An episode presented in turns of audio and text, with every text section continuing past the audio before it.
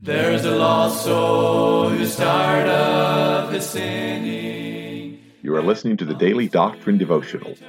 This is a daily podcast designed to teach and preach Bible doctrine each weekday throughout the year. This is Evangelist Tim McVeigh asking you to please let others know about this podcast so that they can subscribe or tune in each weekday. At the end of the podcast, we will provide you with subscription information as well as contact information for our ministry. Thank you for listening, and we pray that the Lord will help each of us as we study and preach the Word of God. And the saints all with gladness are singing the glorious song of the redeemed, song of the redeemed. Well, thank you for tuning into the podcast today. This is Evangelist Tim McVeigh.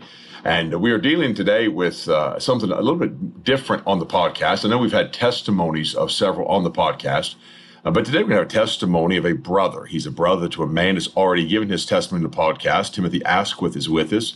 And then a little bit later on here in the week, maybe in the weeks to come, we're going to have Samuel Asquith, his brother, also testify the saving grace of God. One of the interesting things about each of these men is that they are a pastor's sons. And each one of them was born a pastor's family, raised in a preacher's home. But it just goes to show that you're not grandfathered in. Uh, genealogy is not going to save you. It's not going to be the works of righteousness which you've done that save you. It's the work of Jesus Christ. And so Timothy is here to share his testimony. I do pray it's a help. I pray it's a blessing to you.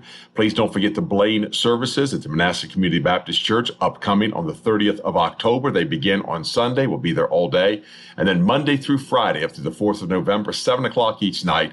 And would ask you to pray for those services. If you're unable to attend, they will not be live streamed, but they should be recorded and posted on one soul at a time.net. And so, Timothy, I'd like you to share your podcast. Timothy, I would like you to share your testimony on the podcast, what the Lord has done for you. Thank you so much for being here. I grew up in a household, like Brother McVeigh said, where the Word of God was honored. My father always put it to us that the King James Bible was correct. And I think because of that, because of knowing that the Word of God was true and that there was a true Word of God, it had a weight in my life to show me towards God, to move me towards God. I remember at a very young age understanding that I was lost, understanding that I did not have salvation. Our family had gone through a terrible upset when I was just a child. I really didn't have many memories of it, but it had turned me into a person who was wild, crazy, without discipline in my life. I was a very hateful young child and uh, almost despised of my brothers they wouldn't want me around. But that hatefulness bothered me, and I wanted it to change. I wanted that to not be me anymore. They would tell me, Tim, you'll never have friends.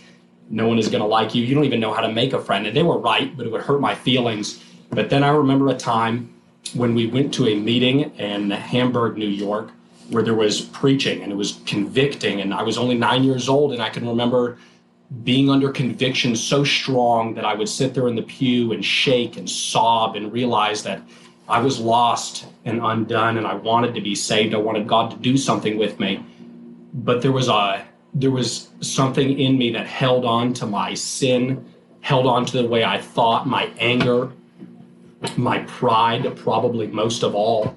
I don't understand all those things, but certainly my pride was very strong in me. And even as a child, I chose my own sin above God when I would now look back and think that was so foolish.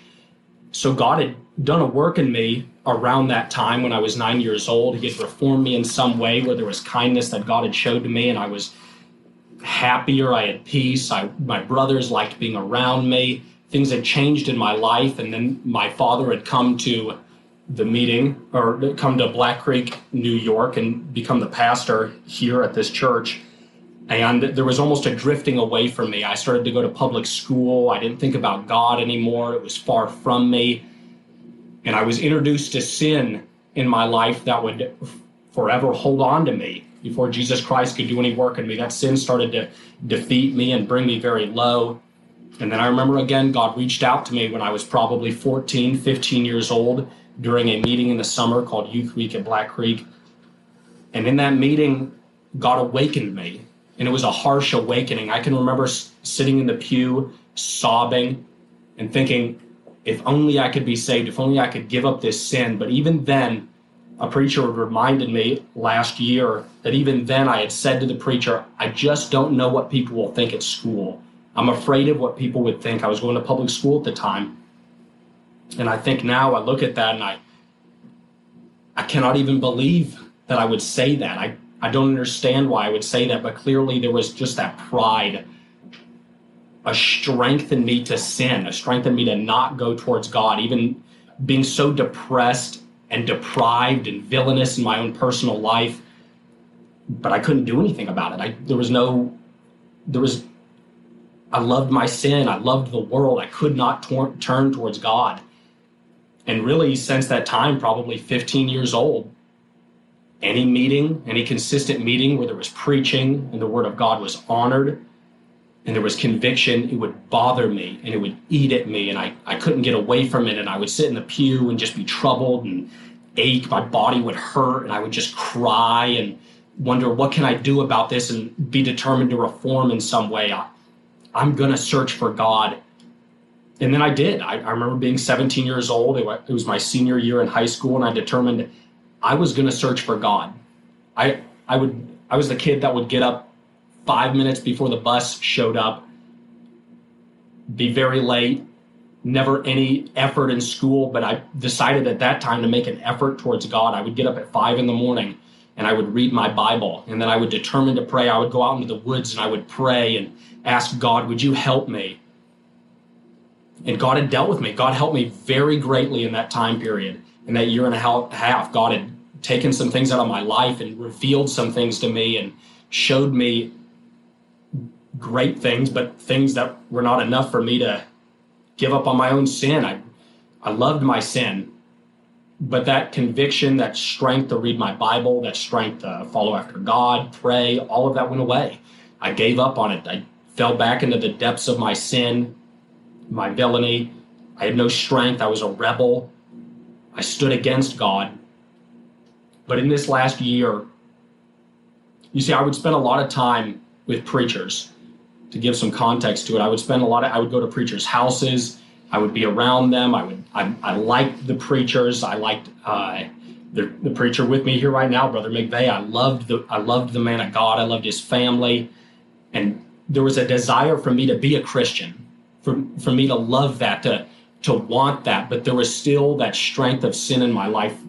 I couldn't do it. I could not give up my sin. I could not, the desire for sin, the desire for the world was way, way too strong. I could sit on the altar in a meeting begging God, crying, shaking, gritting my teeth, and squeezing my fist, doing anything God, please save me. I'll, I just want to be saved so bad. But I look back now and realize as soon as I would get up from that altar, I would go right back to my sin, have no desire for that, even though I loved the Christian life. I wanted to be a Christian. I wanted to be around Christians. Christians were the men that I looked up to, my heroes. But I had sin. I, I loved my sin. And then this last year in June, the meeting that God had used to awaken me years ago when I was 15. A man had preached on bitterness. And I had never really considered myself a bitter person. I would hear preaching on bitterness and I would think, I am not bitter. I, I know people that are bitter. I may be irritated at times, but I'm not bitter. But God so clearly showed me that I was bitter. And really, I had to make a decision listening to the preaching that I was just going to admit it. And for me to admit it was just a sob. To just open up. And it was like floodgates opening. It was crushing. But I faced that and I realized I'm so bitter and there's nothing I can do about it. I must face that. And I did what I could. The preacher said, if you need to talk to people, talk to people. And I, I responded to that. I did it that night, whatever I could do to respond to the preaching I did, and I reached out to people, I talked to them. But it wasn't over then. That wasn't the thing necessarily God wanted from me, but certainly that had to go. The bitterness was a huge obstruction and it had to go, and it did go. A man of God, Zach Vernon, had preached that week about being stuck in the woods away from his father but and he was searching for his father and scared as a child. And then at one point he could hear his father crying out, but in between him and his father was a briar patch. And to get to his father, he realized he had to push through that. And he thought, what a simple thing to push through. It's just briars. And I cried out in my soul, thinking, if I could just push through the briar patch this week, if God would give me a chance, I would take that opportunity. And thank God he gave me that chance. You see, it was uh, a sequential event in this week. I look to that week that had happened in June and think only by the grace of God, message after message that was crafted by God for me to be able to hear and understand for the first time. I'll give you the next sequence. A man preached on choosing the right woman for you, not choosing some woman for the wor- from the world.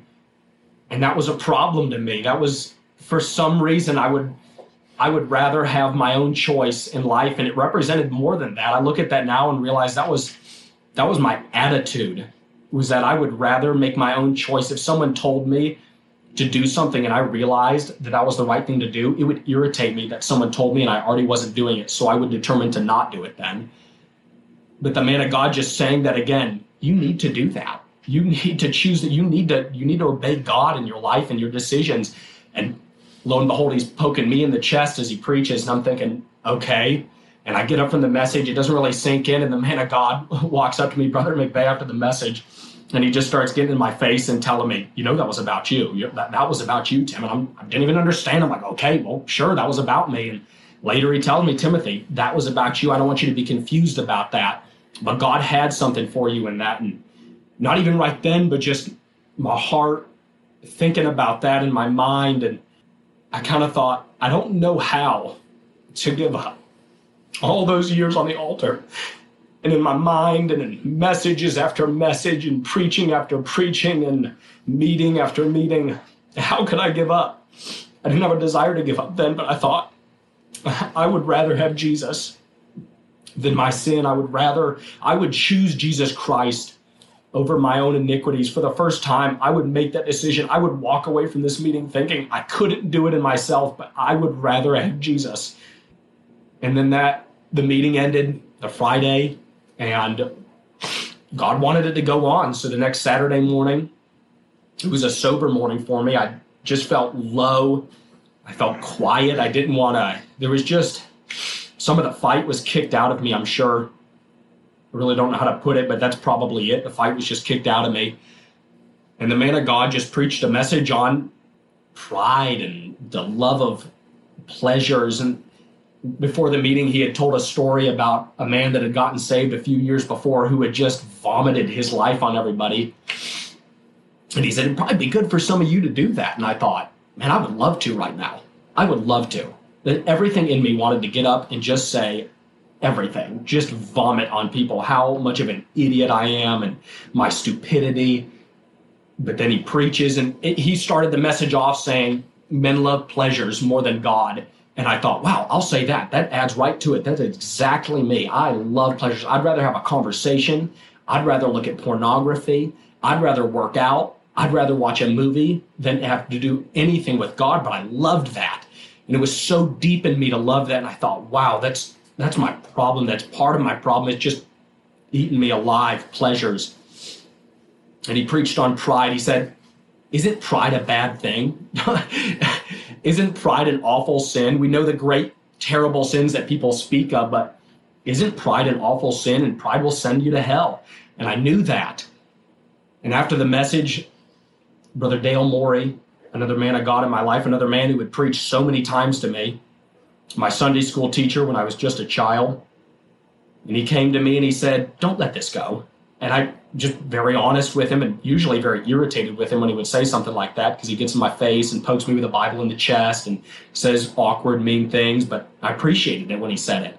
He said, Don't let that go. And I said, I have no intention. I have no intention on letting this go. I, I want God to deal with me.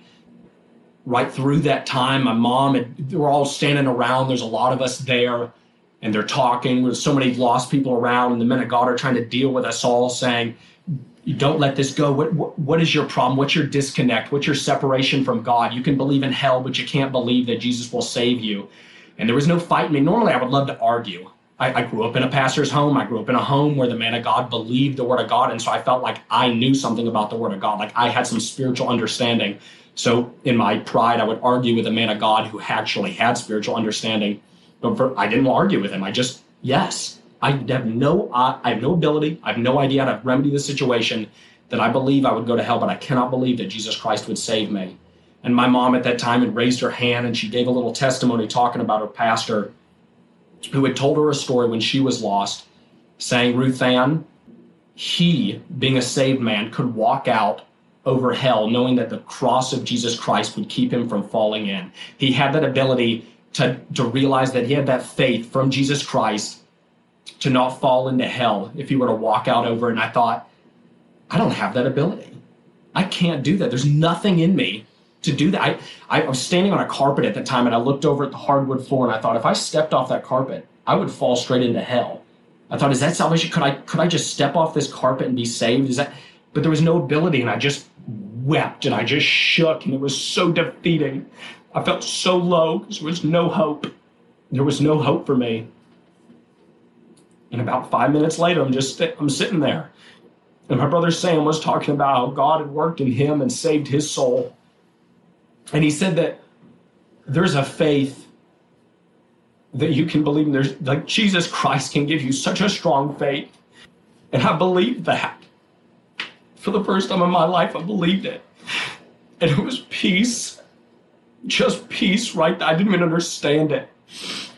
I was in a Bible study a couple weeks ago in Romans, and my dad was giving the Bible study, and he read a verse about Abraham he said, And being not weak in faith, he considered not his own body now dead when he was about an hundred years old, neither yet the deadness of his of Sarah's womb. And then the verse that hit me, he said, He staggered not at the promise of God through unbelief, but was strong in faith, giving glory to God. And I did not stumble at the promise of God. It was the first time I did. God had saved me. And what a difference and what a change it has made in my life. There's a lost soul who's tired of his sinning and he longs to return to the Lord as he cries for forgiveness and mercy. God is waiting. You have been listening to the Daily Doctrine Podcast with evangelist Tim McVeigh. For correspondence, please contact us through our website andsomeevangelists.com and use the contact form to connect with us. You may also subscribe to the podcast through our website or search for Daily Doctrine Evangelist Tim McVeigh on iTunes, Google Podcasts, Spotify, Audible, or Amazon. To write to us, please use our church address, which is Manasseh Community Baptist Church, 70 Back Hollow Road, Blain, Pennsylvania, 17006. Thank you for listening, and we pray that the Lord will help each of us as we study and preach the Word of God. Don't forget to subscribe and tune in tomorrow. And remember to look up, for your redemption draweth nigh. There only was strife. Now the angels of God are